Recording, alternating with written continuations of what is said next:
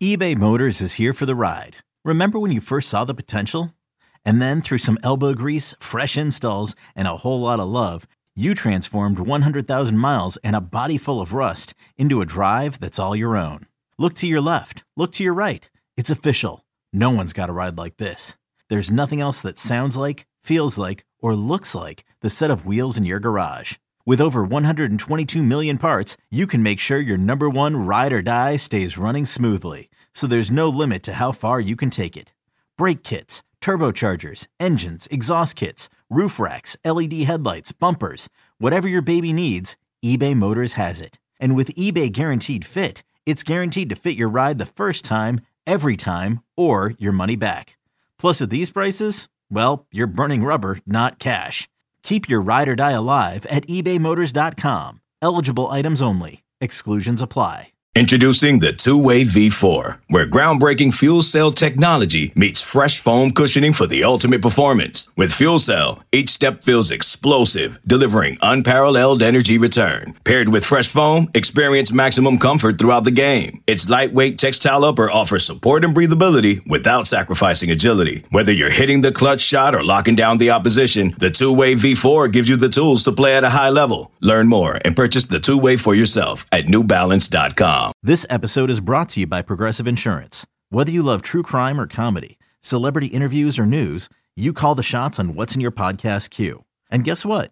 Now you can call them on your auto insurance too with the Name Your Price tool from Progressive.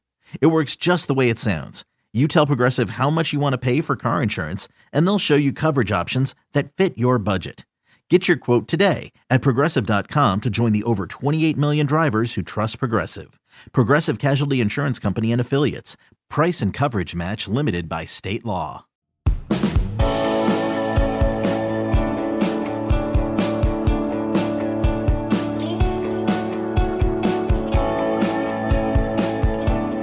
One of the many, many, many things I don't like about the college football calendar is we're all stacked on top of each other in December. You rarely hear this phrase out of my mouth, but the NFL does this thing better than college football has ever thought about doing this thing. And you know what? We're going to try and solve it tonight because we are not only problem people, we are solution people here at Pate State. We're jam packed high atop. I would call it a pretty temperate, mild downtown Nashville, Tennessee, Thursday night, December 7th, the year of our Lord 2023. There are some rumblings, there's some rumors, some whispers circulating, and there's just some outright suggestions about what Florida State should do as it relates to the Orange Bowl. I got some thoughts. Talk to you about it in just a second. Transfer portal's on fire, as is the case throughout most of December. I've got a question about Nick Saban. I've got news on Jim Harbaugh and maybe a contract extension, perhaps some interesting language in that contract. And like I said, we're going to try. We may fail spectacularly, but we're going to try and fix the college football calendar just a little bit tonight. We just want to move some things around. I think we have some half decent ideas. They're watching us in Rigby, Idaho, Fort Mitchell, Alabama, Evanston, Illinois, and Zebulon, North Carolina. Thank you guys so much. And just because I know that we have new audience members on the YouTube side and the podcast side every show, I always want to remind you there are nice additions to what you get on the show if you're following on the social channels at Late Kick Josh. Same everywhere. Twitter and Instagram are my main too, but they're the same everywhere. I learned a valuable lesson the other day, Jesse and Colin. We led the show by me dunking on Brandon Walker. And while it was successful, we had our lowest audience retention of the entire year. Translation Brandon Walker is ratings death. So that's the last I'm going to mention Brandon Walker in this show. Let's dive into tonight's substantive topics. And I'm going to start with this. Florida State, uh, many people believe should have been in the playoff, and all of Florida State fans believe they should have been in, and they're not in, and they're upset about it. And the players are upset about it, and the coaches are upset about it. And that's begging the question will it ever happen again in the 12 team playoff era? My opinion is no, but I was over on Noles 24 7 today, and we were kind of talking amongst ourselves about how can you be sure even about that if there are no automatic qualifiers? But that's all in the future. How about the immediate future? How about the Orange Bowl? Mac hit me up today on Twitter and he asked what many of you have been asking, and that is with how Florida State was handled in terms of being undefeated and snubbed, do you think there's any merit to having them opt out of the Orange Bowl. Now, hold on a second. Hold on a second, because I know what a lot of you just did. A lot of you dismissed that in two nanoseconds, just like that. Oh, pfft, no, next. Well, number one, that wouldn't be a good segment. Number two, I don't think you should be so quick to dismiss this. I think we need to discuss this for just a second. Now, I will, of course, tell you in my world, uh, Mike almost fell. Of course, in my world, I hope that never happens, but I love bowl games. And you know what? We need to talk about bowl games too. But I love bowl games. I love competition. So I hope they wouldn't do that. However, I'm not in Florida State shoes. And so I have told you guys, I'm not going to rehash what we've talked about the last two shows. Totally get the anger down there. Justified, justifiable anger. And, um, you know, you've, you've probably looked around. Mike Norvell and his staff and his players, they're probably looking around, as is the fan base, and they're saying, where should we direct this anger? Now, some people in the fan base have looked at different shows and different media outlets, this one included, that they think had something to do with it and they've rained in the one star ratings and the negative comments. And um, hey, if that's the that's the methodology you want to go, that's the route you want to go, keep doing it. Uh, of other people have said, well, you know what, we need to get out of the ACC, and it's not like they weren't already trying to do that or efforting that. But thirdly, and most recently, there's been a question asked around Florida State circles: Why are we playing the Orange Bowl? And it's not even that they're shying away from competition. At least I don't take it to mean Florida State's scared to face Georgia. Uh, Florida State doesn't want to go up against an SEC team. I don't get that that's it at all. I don't think the opponent would matter necessarily for these folks. I think they're looking at it and they're saying, if we got screwed out of something we think we deserved, and then this entire bowl apparatus is being propped up at the behest of enriching people that really aren't us. It's it's other folks. It's in, in their mind the same kind of folks that boxed them out of the playoff. Why should we participate? Like a bowl invitation is just that. It's an invitation. It's no contractual obligation, as far as I know, to participate in one. And even if there was, you break a contract, all you got to do is pay a penalty these days. I mean, what a contract's worth anyway. And so there have been some people talking like that. I have no idea if it's related or not, but they were supposed to have a press conference for this thing. Norvell and Kirby, neither one of them uh, were able to do it, and so they canceled the press conference. And I just know there are some mildly nervous people about this because this whole thing kind of works on the honor system. And the honor system is everyone's going to participate and compete for playoff spots. And then if you don't get one, then you need to be happy with the bowl that we send you to. And it's always worked that way. But you remember back uh, a couple of years ago, Colin and I had first gotten here in one of the first shows you and I ever did together was we did a segment on the unintended consequences of the playoff era. There were some good things that happened as a result of the playoff era. I thought there were as many, if not more, negative consequences. And of course, and I've beat this drum a million times, this will just be quickly a million and one. I think that when we got into the playoff era, certain entities used every marketing dollar at their disposal to hammer home the idea of who's in being the end all be all. And the message that that conveyed was if you're not playing in a game with playoff implications on it, if you're not a playoff team, your games are kind of meaningless. In November, they're kind of meaningless. And then certainly your bowl game's meaningless. Well, that wasn't the kids in the room that did that, guys. Those were the adults, the olds in the room did that. And then after a while, the kids just started to believe it, and the players started to opt out. And shortly thereafter, you had what has become now the total and utter erosion of bowl season to where it's not something that many people take seriously anymore. There's a lie that's told in this sport, and that lie is bowls never mattered. Call BS on that 10 times out of 10. Bowl season used to be one of the greatest happenings in the in the sporting calendar period. And now it's an afterthought for a lot of people. Why? That's the price you paid for the way you marketed the playoff. I don't even believe it was the playoff itself that was to blame. I think it was the playoff and then the way the playoff was marketed and everything else being painted as meaningless by comparison. Well, then we fast forward a little bit further down the road and your precious playoff there excluded a team, and they feel wronged. Why should they look at this as obligatory? Why should they look at that Orange Bowl as obligatory? Now, you may find it weird that I'm making this argument. because I'm Mr. Bowl season. I love bowls. Well, I'm just kind of presenting what my argument would be if I were at Florida State. Like if I were Mike Norvell, it'd all be on the table for me. Uh, why, why in the world should I continue to participate in this little dog and pony show that you've created when I don't necessarily feel like it? And I have heard from my locker room, and a lot of them don't feel like it. And you know what?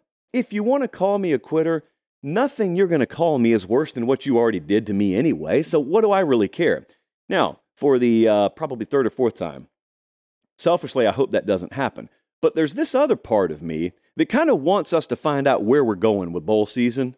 Like, I think we all understand, even me, I was a holdout, but even I understand bowl season is never going to be resurrected in the image that you and I came to love it. And so I'm not sure where we've been slip sliding towards, but we've been slip sliding towards something for a while. And I just love if, if there has to be like one cataclysmic moment that sort of torpedoes us towards wherever that final destination is for bowl season, maybe that would be it. Maybe a team just opting out of a bowl game ends up being it. Now, I don't mean I don't mean one of those tier four, tier five bowls. I mean a big boy that was on the precipice of a playoff spot, and then they just missed out, saying we weren't good enough for your playoff. No, your your follow up bowl game, you know, your your consolation prize down here's not good enough for us. We're talking about the Orange Bowl, man. The Orange Bowl, at least in name, the Orange Bowl has been historic. And uh, yet, again, I didn't make the rules. I didn't create the structure. I didn't. I didn't create that who's in marketing uh, entire campaign. I didn't do any of that. But here's where we are because of it.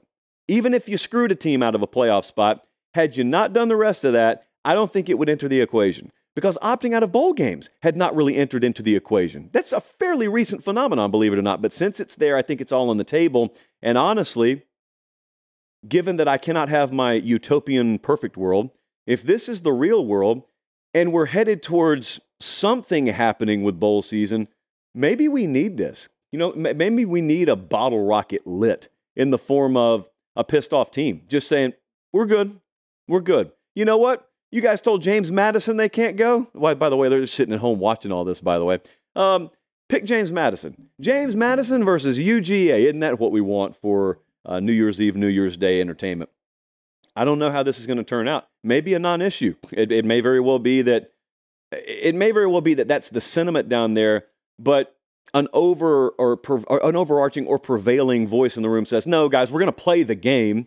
Uh, the game may not look similar to what you saw in the regular season because you got opt outs all over the place. We're going to play the game. It may be that, uh, it, and it may be that there are various legalese in the way that I'm not privy to that make this a non starter. You can't skip a bowl game, in other words. Maybe that's part of your league charter. I don't know. And frankly, I was not going to waste a chunk of my afternoon reading the language of the ACC bylaws as it relates to participation in a bowl game. Best I can understand, it's an invitation, and you are you are afforded the ability to decline invitations. Trust me, I do it all the time. Some are in my own honor, and I decline the invitation. So we'll see what happens here. Transfer portal's on fire. You smell smoke? Yep. Can't start a fire without a spark. Several of them, actually, on this piece of paper right now. Transfer portal, couple of weeks in now. I'm looking at available running backs. Rocket Sanders, just as we went off air Tuesday night from Arkansas, entered the transfer portal. Now, I'm not on our portal rankings council. I want to repeat that for those of you in the back that keep tagging me in this stuff. I am not on our portal rankings council, which means I'm not responsible for any of this. I'm not responsible for what your, your crystal balls look like or your player ratings look like. But that's good news because I can also low key disagree with some of our ratings. For example, on the screen right now, Director Colin is showing you Trevor Etienne of Florida is in the portal, and he's our top graded running back. I got nothing against Trevor Etienne. I'm just telling you, I don't really think Rocket Sanders, you may know him as Raheem, takes a back seat to anyone from Arkansas. Needless to say, they could both play at Pate State if we were deficient in that room, but no one ever leaves Pate State, so we're not.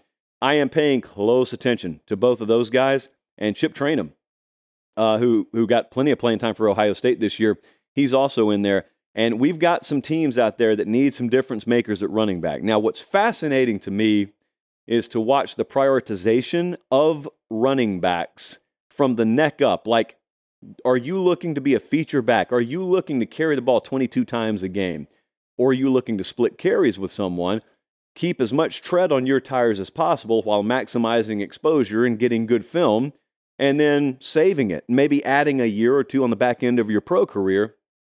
Just uh, one guy to another, they differ on how they think about that. What about London Humphreys?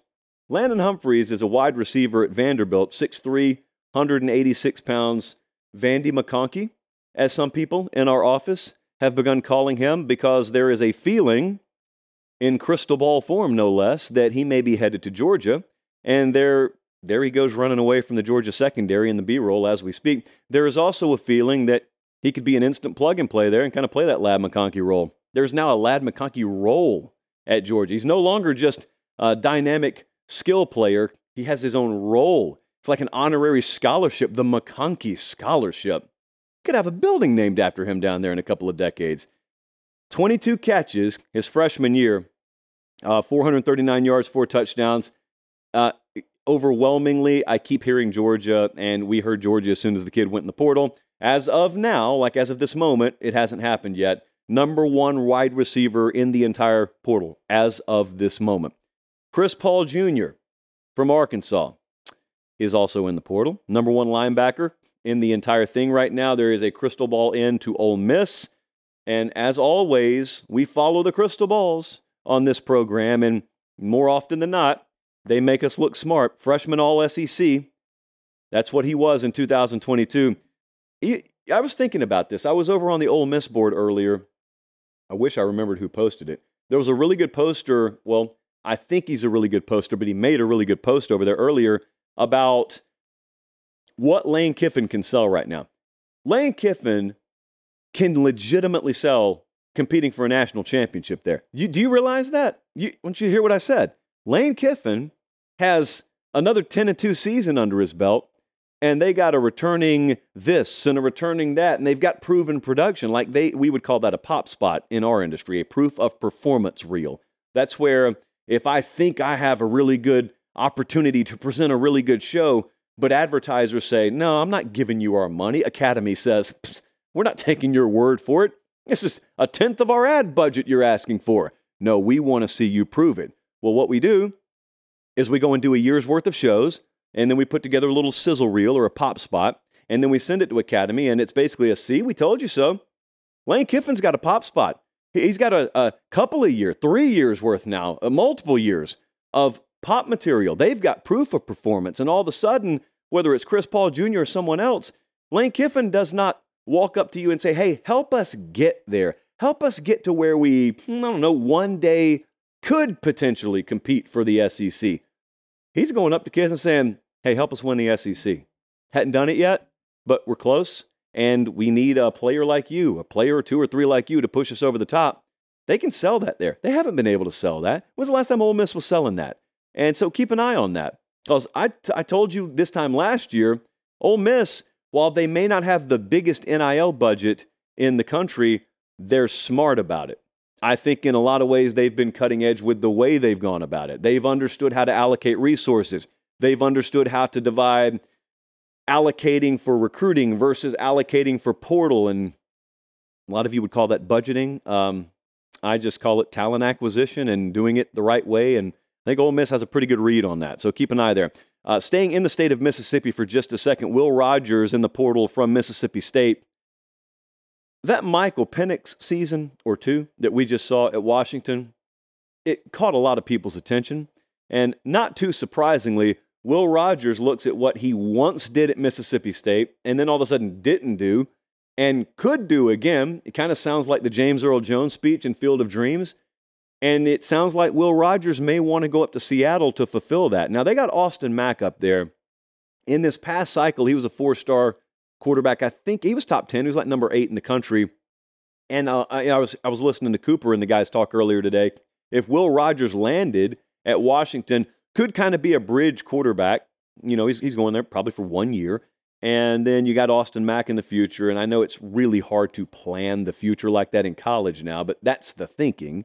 And he is, at the moment, a guy that I would expect to end up at Washington. What about Toriano Pride? He was in here the other day. I, was, I saw him walking the halls when we were doing the transfer portal show, and he has committed to Missouri. Now, that's a 5'11, 190 pound corner who was the number 40 overall prospect in the 2022 recruiting cycle.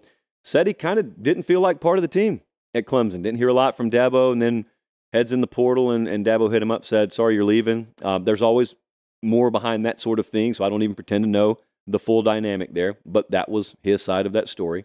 Um, couldn't get Dabo on the show tonight. I think he's kind of busy right now.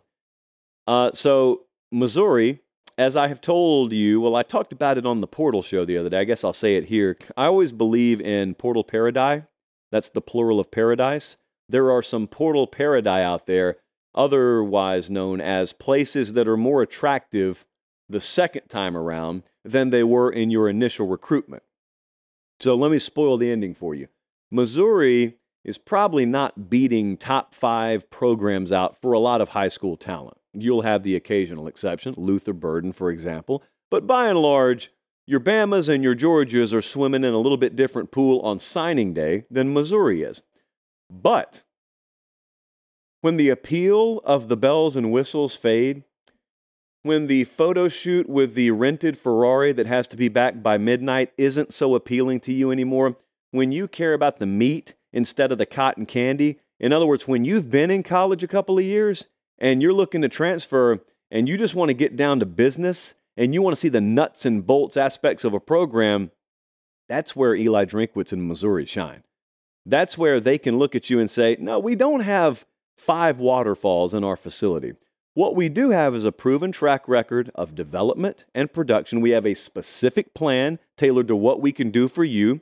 You may not have your name plastered coast to coast on the front of every newspaper, website, or magazine, but what we're going to give you a chance to do is compete in the best conference in America. Uh, we are going to take care of things on our end. And if you take care of things on your end, meet us in the middle there, you're going to have a chance to fulfill every one of your goals. And if that works for you, fine. If it doesn't, fine. That's the pitch. First time around, that doesn't work. Second time around, once you understand what college is actually about and none of the stuff that appealed to you as a high school recruit actually mattered, then that's where a Missouri, for example, can shine. Um, I think they're really well positioned to do good in the portal for years to come. So there's your portal update. Academy Sports and Outdoors is in the midst of sending out $150 gift cards for anyone who proved that our show Late Kick was the number one most listened to podcast for you this year. It has been a giant undertaking, but a rewarding undertaking for us. And we didn't really have to do much because they have to send us the cards. We just send them out. But we appreciate it. Academy Sports and Outdoors, your one stop shop for all things outdoor sporting goods. Plus, this time of year, if I know you like I think I do, it's December where you live, just like it is where we live. You have to Christmas shop. It's just a fact. 95% of you have to. And the other 5%, I don't know how you got out of it. I have no idea. But I'm not even talking to you right now. The other 95%, they've got your stuff at Academy. They've got a basketball hoop just as sure as they got Big League Chew in the checkout line. And frankly, I would recommend one for the tree and one for stocking stuffer. Both great. Some kids would enjoy the Big League Chew more than the basketball hoop. They got you covered at Academy Sports and Outdoors. And if you can't get there in person, academy.com has your hookup. Okay, picture this. It's Friday afternoon when a thought hits you. I can spend another weekend doing the same old whatever, or I can hop into my all new Hyundai Santa Fe and hit the road. With available HTRAC, all wheel drive, and three row seating, my whole family can head deep into the wild. Conquer the weekend in the all-new Hyundai Santa Fe. Visit HyundaiUSA.com or call 562 for more details. Hyundai, there's joy in every journey. I'm Sandra, and I'm just the professional your small business was looking for. But you didn't hire me because you didn't use LinkedIn jobs. LinkedIn has professionals you can't find anywhere else, including those who aren't actively looking for a new job, but might be open to the perfect role, like me. In a given month, over 70% of LinkedIn users don't visit other leading job sites. So if you're not looking on LinkedIn, you'll miss out on great candidates like Sandra. Start hiring professionals like a professional. Post your free job on LinkedIn.com slash recommend today. When you need mealtime inspiration, it's worth shopping Kroger, where you'll find over 30,000 mouthwatering choices that excite your inner foodie. And no matter what tasty choice you make, you'll enjoy our everyday low prices, plus extra ways to save, like digital coupons worth over $600 each week. You can also save up to $1 off per gallon at the pump with fuel points. More savings and more inspiring flavors make shopping Kroger worth it every time. Kroger, fresh for everyone. Fuel restrictions apply. I've got great news. Wonderful, phenomenal, um, earth shattering news. And I've got it in my hand right now. I just need to take a sip from the chalice and, and unfreeze my computer. Yeah. Okay. You want to know what the news is? Massive win for college football here. Oklahoma, Texas, the Red River Shootout, as it is still known in this neighborhood, is not moving to Jerry World, as had been feared on programs like this one. They have announced, joint announcement here OU in Texas joining arms on Twitter yesterday. They announced the Red River rivalry, a little bit sanitized, is staying at the Cotton Bowl. The game contract has been renewed through 2036, and a $140 million renovation is on the way. Now, as we know, money is no issue in the state of Texas. $140, $140 million.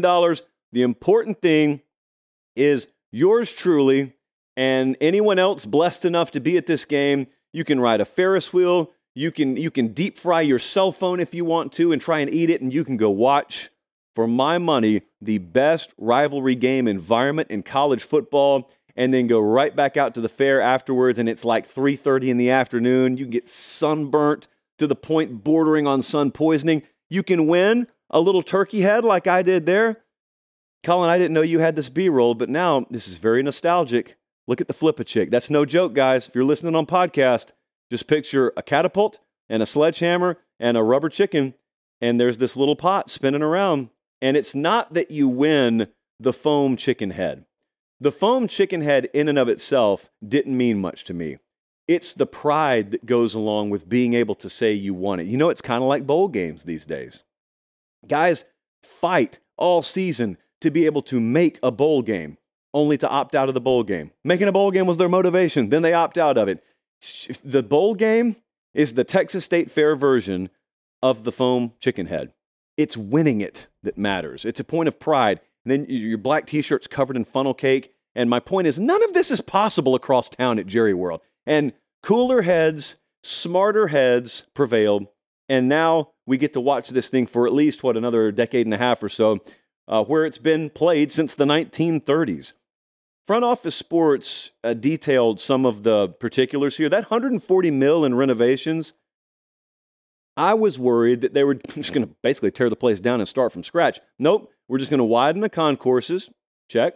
Uh, escalators, okay, okay, little bit fancy for my taste, little managerial, if you will, but still, check. Uh, concessions, always a good thing to upgrade those. Restrooms, I love a good trough, but if you guys need the privacy of an individual urinal, ladies, you don't have to worry about this, then I'm all good with that. As long as we're keeping it in that building. You know what? I don't even need you to bring exterminators in and get rid of the chronic locust infestation problem that we have out there because I think it's part of the charm. When you have the press corrals on the sideline, I think I told this story, but I'll tell it once more. Got the, the little foam looking press corrals on the sideline, they have advertisement on them. Players sometimes get tackled into them, they're there all game. Well, what you don't realize in a stadium that is infested with just mutant crickets by the millions and millions is they're looking for shade. It's hot, man. That game kicks off 11 a.m. local time. Well, the crickets all gather under the press corral. So let's just say you're working for CBS Sports and you're on the field post game and you're doing your live hit with Hakeem Dermish or maybe Jeremy St. Louis or whoever happens to be in the studio. And simultaneously, the stadium workers are tearing up the press corrals. Guess what's under every one of those press corrals? Thousands of crickets. And then here's the sad part, and earmuff the kids because this does not have a happy ending. I don't know how sunlight affects crickets, but if they've been without it for a little while and are all of a sudden immediately exposed to it, uh, they die pretty quick. It's tough. It's a tough scene. It's not for the faint of heart. Luckily, the stadium's emptied by this point. But I'm talking to you about things that would turn pro sports fans off in a nanosecond because they've been too coddled, unless you've been a Raiders fan. And even now, you guys moved to a new city and got a new stadium. Um, not for us, though. No, not for us. For us, on that Saturday, we want to be at the Cotton Bowl. And it doesn't matter if we have to sit like this, and it doesn't matter if, you know, concessions may be a little cramped. We're working on it, but we're keeping the game where it should be. And I was concerned. I heard rumblings in the spring and summer. Sark made a comment in passing that a lot of people picked up on. I can't even remember, but it kind of hinted at the idea that the game may move venues down the road.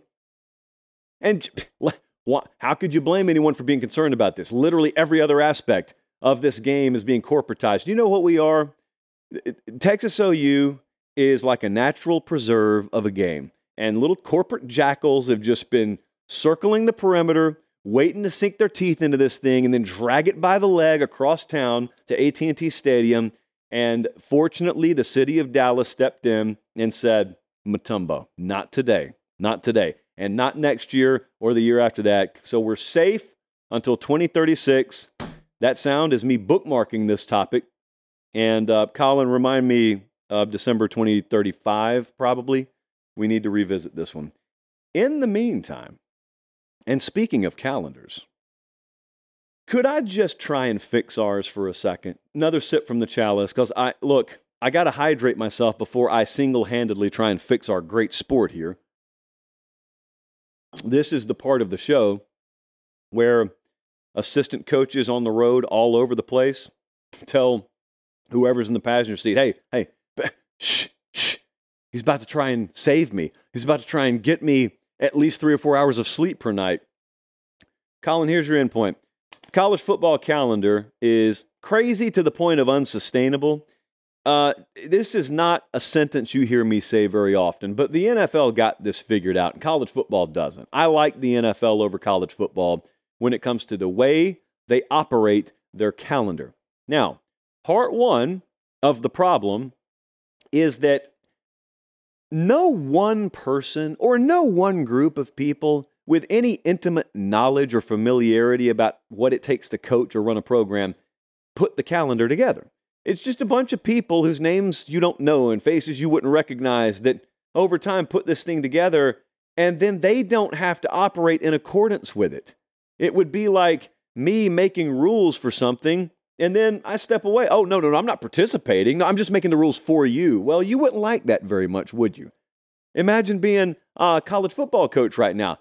Not a head coach, mind you. They make millions. Not an offensive or defensive coordinator. At the highest level, they also make millions. I want you to imagine, if you will, being a grad assistant or just working in a recruiting department. You're making 37.5 a year, something like that, maybe less, maybe a little bit more. And your first impression in the morning is alarm goes off at five o'clock. You need to be in the building by seven. And then your last impression is you pulled in before the sun was up, you're leaving after the sun goes down, and you're not checking your Capital One account and seeing a, a $7,500, $1,000 spending limit on your credit card. You're not looking at your direct deposit and having it say, oh, hmm, $35,000 every two weeks, not too bad. No, that's your yearly take home, and you're also having to work these hours. And you must look around and think, who made this calendar? And the answer is morons not stupid people. They're just moronic slash ignorant to basically what it takes to do this stuff. So I look at the NFL and they have the same things college has, really. Think about this for a second. So the NFL has playoffs, just like college football does. They, they have a championship game, just like college football. They do that in January, February. But then that's when they do their staff moves. They don't do staff moves before, they don't do staff moves during because they're smart enough not to interrupt the most important stretch of games and inventory that they have on their shelf. Then, and only then, after they crown a champion, do they start free agency, or as you would call it, the transfer portal. That happens in March for them. Then they have the draft, or as you would call it, signing day, in late April you notice how we're spacing this stuff out, and then they release schedules for the upcoming year in May. I've gotten you to summer already. In college, we do all that in the span of a month. We have the portal open. We have early signing day happen. We have coaching moves going on. And then we got a playoff, and it all happens boom, boom, boom, like a four or five layer cake on top of each other. And some of the same people in these buildings are responsible for doing all of it. It's not sustainable. And if, if you don't really want to feel bad about the big earners, then understand that's only like 0.2% of the people actually tasked with handling this stuff. When I'm college football commissioner, could be one week, could be two weeks, but when I'm college football commissioner, humbly, I would like to suggest this. And I'm, I'm going to start in June, okay? In June, I just want to bake in a big fat dead period for you guys. And I want you to go wherever you want to go. Wherever Cliff Kingsbury disappeared to last year for a little while, just go there. Go to the most remote corners of the earth imaginable and get away from football. You're going to need to because you still got to do the same things. I'm just going to space them out a little bit for you. I would love for early signing day to be in July. Now, I go to the recruiting and personnel symposium every year, and they have fights about this thing. There are pros and cons to it. What I'd love is I'd love that early signing day to be moved up to July, and there are going to be some requisites along with this. I think that I would like offers to be mandatory committable. No offering a kid and then saying once he tries to commit, well, no, it's not quite committable yet. Well, that's not an offer. So, what this would do is it would heavily police offers. So, the most sure thing five star lot kids, that still have their offers. And the rule, if I'm commissioner, would be if you offer five star Colin, whether you're Bowling Green or, or whether you're Boise State, you offer five star Colin. If he tries to commit to you before that early signing day and you put an offer on his table, you got to take it. And the follow up rule is even if he gets hurt his senior year of high school, you're going to honor what you offered him. You know what that would do? It would really thin out the offer list. They'd still be there. You'd still have some big time commitments, but it wouldn't be nearly to the degree it is right now. And don't worry, if you don't commit early, I'm still going to have the second signing day. It's just going to be a little bit later. Okay, so I want that wrapped up by early to mid July. I'm going to bake you guys in another week or two of vacation. And then I want media days right before we open fall camp. No media days in mid July, and then you take another two weeks. We're done with that. And then we open fall camp. And fall camp's in August. And then the regular season is September, October, November. We get to December. We're going to have conference championship Saturday. Um, as of now, entertaining the idea of opening the portal the same time we normally do. I can't clean this up completely. I think we'll still have a bunch of coaching moves happening at the same time that we have a lot of players moving around. But what I'm not doing is I'm not stacking the early signing day on top of those things as it exists right now. I had the early signing day happen back in July. My other signing day is not going to happen all the way until next February, where it always has been parked, by the way. Um, you got your playoffs in December, you got your national championship game in January. February is my second national signing day. And then what I would love to do in this sport is I would love to take March and I would love to, before we open spring practice, I'd love to have that period of time where we do schedule reveals.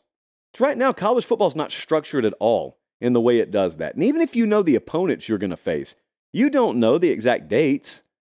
So I would love to do a schedule reveal, sort of a tent pole event, right before spring practice is open. Then you have spring practice you know that I have long advocated for spring games, which happen in April, to give you the option to schedule maybe an FCS team. Because I really am not interested in you playing FCS opponents in the fall. So a lot of you say, well, we got to keep the little guy afloat. Cool. I will give you a TV partner. I, as Commissioner Pate, will help facilitate television partnership deals between CBS, NBC, Fox, ESPN. And so I'm going to give them a valuable piece of inventory at the end of spring. They're going to fit the bill for that FCS team to come to Athens, Georgia, and take the same beating that they would in the fall. Only difference is you get to structure it and it gets to be an actual event that people want to come see because it resembles a football game. If you don't want to do it, you don't have to do it. You can have your normal spring game if you want to. For all I care, I'm going to incentivize you to play actual games, and then spring's over. Then in May, we have the early portal or second portal window, I guess we would call it. And it's largely the same as it is right now. Not a huge fan of it, but As far as I can tell, we do need to have it. And then what do we have? Well, we have a whole year. That's what we just did. We get back to July. Now, that is part entertainment. That is hopefully uh, part functionality for people to be able to breathe every once in a while. I hope I baked in enough vacation time. But if I didn't, then I'm open to suggestions. I know I'm going to get per capita or pound for pound, whichever fits here, more feedback from uh, player personnel and recruiting people than I will all year on this segment because every one of them's got thoughts. You ought to you ought to sit in the room when we're at these symposiums and and you know town hall type things, and I'm fortunate enough to be privy to some of them. Been on, moderated some of the panels, and it's spirited. It's spirited. What what folks think is necessary, what would work, what would the unintended consequences be if you move some of this stuff around? Because it's always present, always present. They're watching us in Pacolet or maybe Pacolet, South Carolina, Orlando, Florida, and Omaha, Nebraska. Appreciate you guys so, so much. Jim Harbaugh, Michigan. Do you hear that? Nope, nope, nothing to do with Big Ten or the NCAA. No, there are there are strong rumors, strong rumblings that he may have a contract extension in the immediate future. Richard Johnson, a real human, as he designates on his Twitter account that works over at SI, he, um, he put this out earlier today. Source Michigan is working on a contract extension for Jim Harbaugh worth 11 million per year over 5 years. The listen to this listen to this. This is important. The main hurdle remaining is a commitment in writing from Harbaugh that he will not pursue an NFL job this cycle. So, what do we think about that? I think about this. So, this is where my head went. Number one, um, the, the NCAA investigation into their program still ongoing. Now, I'll be the only person apparently in the room that says, I have no idea how that's going to end up. Now, everyone else on the internet seems to have guided knowledge about where the NCAA is going to go. Oh, by the way, I don't think the NCAA knows where they're going to go with that, but you have fun trying to predict what those folks are going to do. That's like trying to nail jello to the wall. Not very profitable as a strategy for you, but go for it. Anyway, my point is Michigan must be pretty confident. If they're putting this in front of him, if it's true, I saw John John Bacon talking earlier today about how it's in front of him like the ball is in Jim Harbaugh's court. If that's true, then they must be pretty darn confident that uh, there are no catastrophic sanctions coming down from the NCAA, I would, my guess is I would agree with that. And so the follow up from Richard Johnson there is he said they want in writing uh, that Jim Harbaugh will not pursue the NFL. Now, what he said is this cycle. And I wonder, is that what the language says, or does it just say over the length of this new deal, which would be five years, reportedly, we don't want you flirting with the NFL because this has been last two or three years. This has been an an every offseason thing for Jim Harbaugh, and I, I wouldn't want it either if I were them, especially if I'm offering him 11 plus mil per year.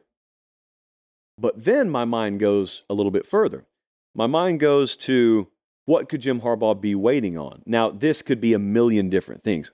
My blind um, speculation is maybe he is interested in taking one more swing at the NFL. Doesn't need it, but he's interested in it. Maybe he's still entertaining it. And maybe he thinks to himself, okay, so I just got this in my hand from Michigan. I, I will sign it at my convenience. I'm going to leave it right here. And I'm going to wait one more cycle.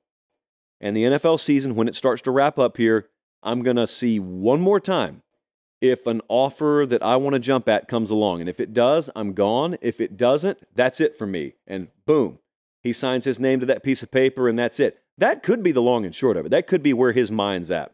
I mean, I certainly don't think he slammed the door on the NFL, but it also it couldn't be something that just burns deep inside his gut and keeps him up at night. It could be something that you know, 60-40, I'd rather go back to the NFL, but it's not going to kill me if I don't, especially now that he's got Michigan rolling the way it is. And, and speaking of that, that's the other place my mind went. You remember what this used to be for Michigan fans? You remember what this used to be? This used to be, all right, so Harbaugh came home, big celebration, and then it became, since he didn't just immediately overtake Ohio State, it's we're still happy to have him, but we got to have more. And then there was a little period of time, especially you know culminating in 2020, where a lot of folks in Michigan circles wanted to move on. And so at, at best, at that point, it was one eye on Harbaugh, but the other eye on the landscape and looking around and thinking, well, this is not the guy that's going to take down Ohio State. This is not the guy that's going to put our program on the top of the Big Ten mountain. So who's it going to be? We're not going to do our guy dirty. He's one of us. So we're, we're going to we're going to try and class up his exit, but he's got to exit. And he didn't. And he got it figured out. And now they're on top of the Big Ten. And now they are the number one seed in the college football playoff. They're going to play Alabama. They've got yet another shot to do what thus far is the only thing he hasn't been able to do, and that's make noise in the playoff. He's gone 0 for 2 here in the last two seasons. I just think back to how not hopeless it looked, but maybe maybe how hopeless the future under Harbaugh seemed.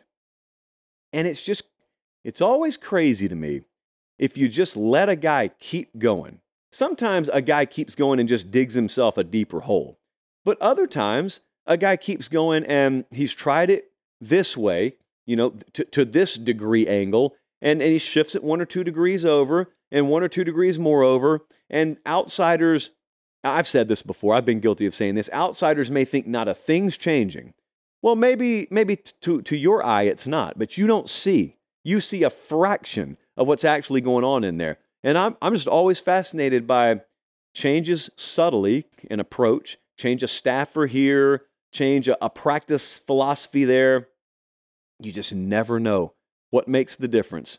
And it, you see, you saw the game they just played against Ohio State. It's a six point game. It's not, not a massive gap in that game, but just very, very incremental differences. The sum of those make up the edge in a game like that.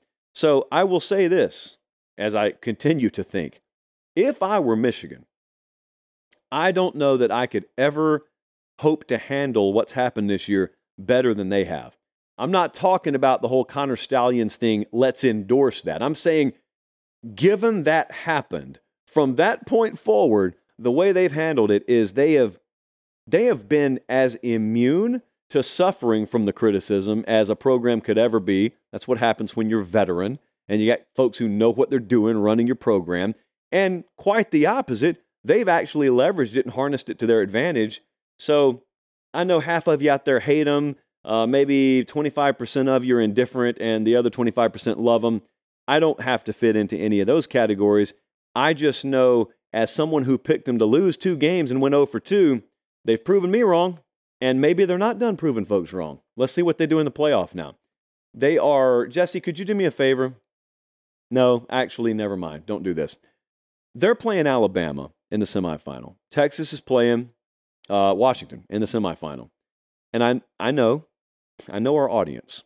Very rarely do I look in the comment or look in the live chat and see people put the thinking man emoji and saying, I don't have an immediate take on this game. Let me think about it.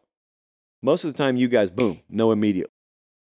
Well, I would encourage you, if you think you have a read on either of those games or especially any of these bowl games, you better get on over to FanDuel. Those, those lines are going to be moving closer to kickoff, obviously, but th- there's no action like early action, as Mimo always said. So if, if you think you got to read disproportionate motivation levels, if you think that you know opt outs are going to disproportionately hurt one team over the other, bowl season could be where you got the best edge that you would ever have against the house because there are variables in play that are not in play in October, November, or early December. So FanDuel's got you set. They are the exclusive odds provider of late kick. Anytime you see numbers on our screen, we just, we just Jesse just presses a button and FanDuel pumps them right in. And we appreciate them for that. Must be 21 or over and present in select states. FanDuel is offering online sports wagering in Kansas under an agreement with Kansas Star Casino LLC. First online real money wager only, $10 first deposit required, Bonus issued as non-withdrawable bonus bets that expire seven days after receipt. Gambling problem? Call 1-800-GAMBLER or visit fanduel.com backslash RG in Colorado, Iowa, Kentucky, Michigan, New Jersey, Ohio, Pennsylvania, Illinois, Tennessee, and Virginia. Call 1 800 NEXT STEP or text NEXT STEP to 53342 in Arizona. 1 888 789 7777 or visit ccpg.org backslash chat in Connecticut.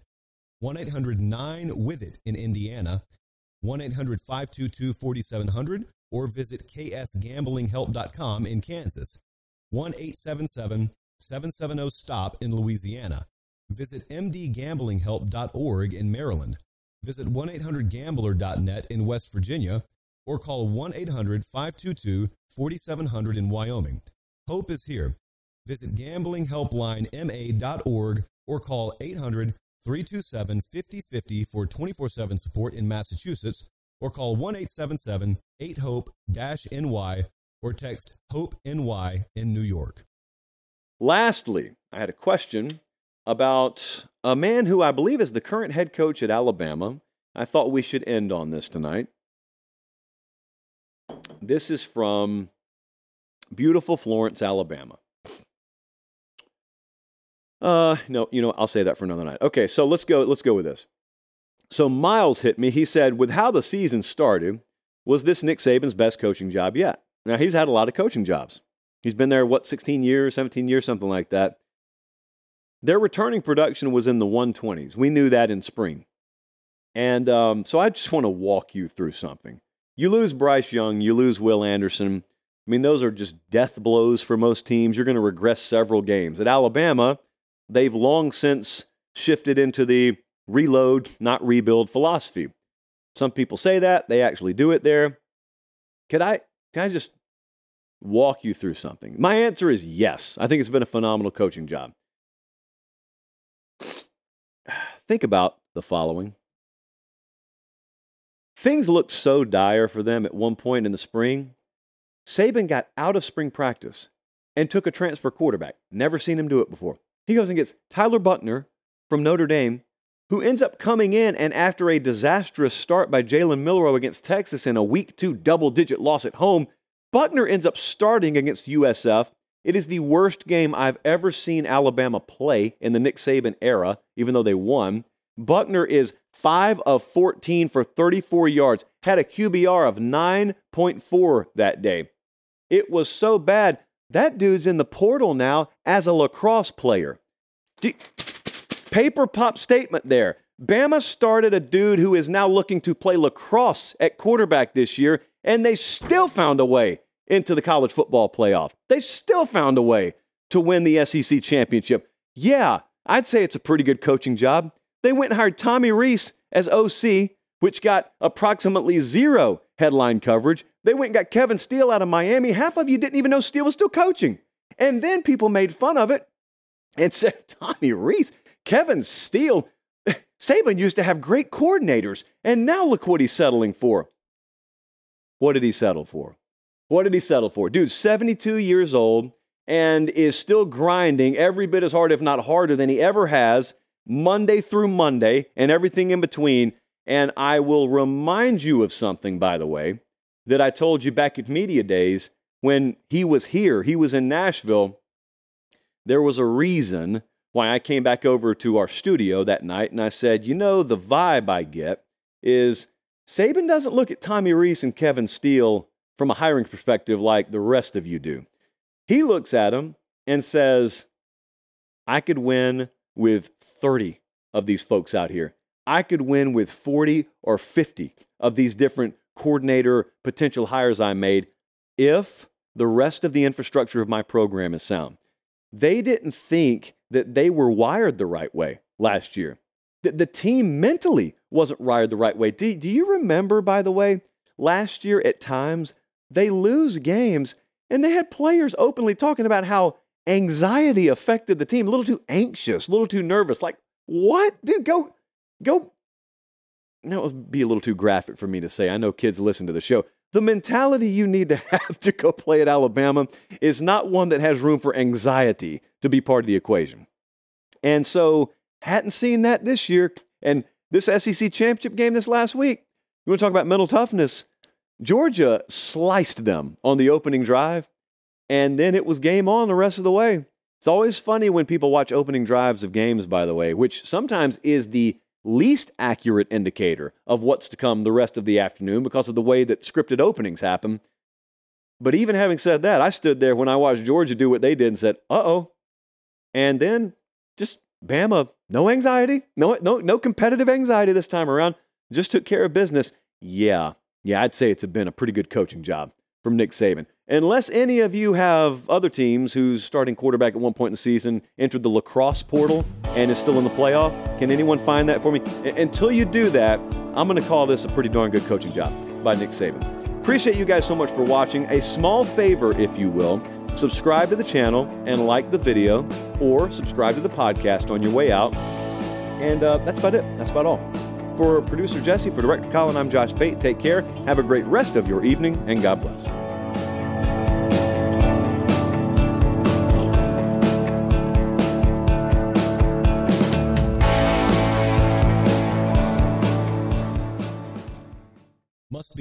21 or over and present in select states. FanDuel is offering online sports wagering in Kansas under an agreement with Kansas Star Casino LLC. First online real money wager only, $10 first deposit required. Bonus issued as non-withdrawable bonus bets that expire seven days after receipt. Gambling problem? Call 1-800-GAMBLER or visit fanduel.com backslash RG in Colorado, Iowa, Kentucky, Michigan, New Jersey, Ohio, Pennsylvania, Illinois, Tennessee, and Virginia. Call 1-800-NEXT-STEP or text NEXT STEP to 53342 in Arizona. 1-888-789-7777 or visit ccpg.org backslash chat in Connecticut. 1-800-9-WITH-IT in Indiana. 1-800-522-4700 or visit ksgamblinghelp.com in Kansas.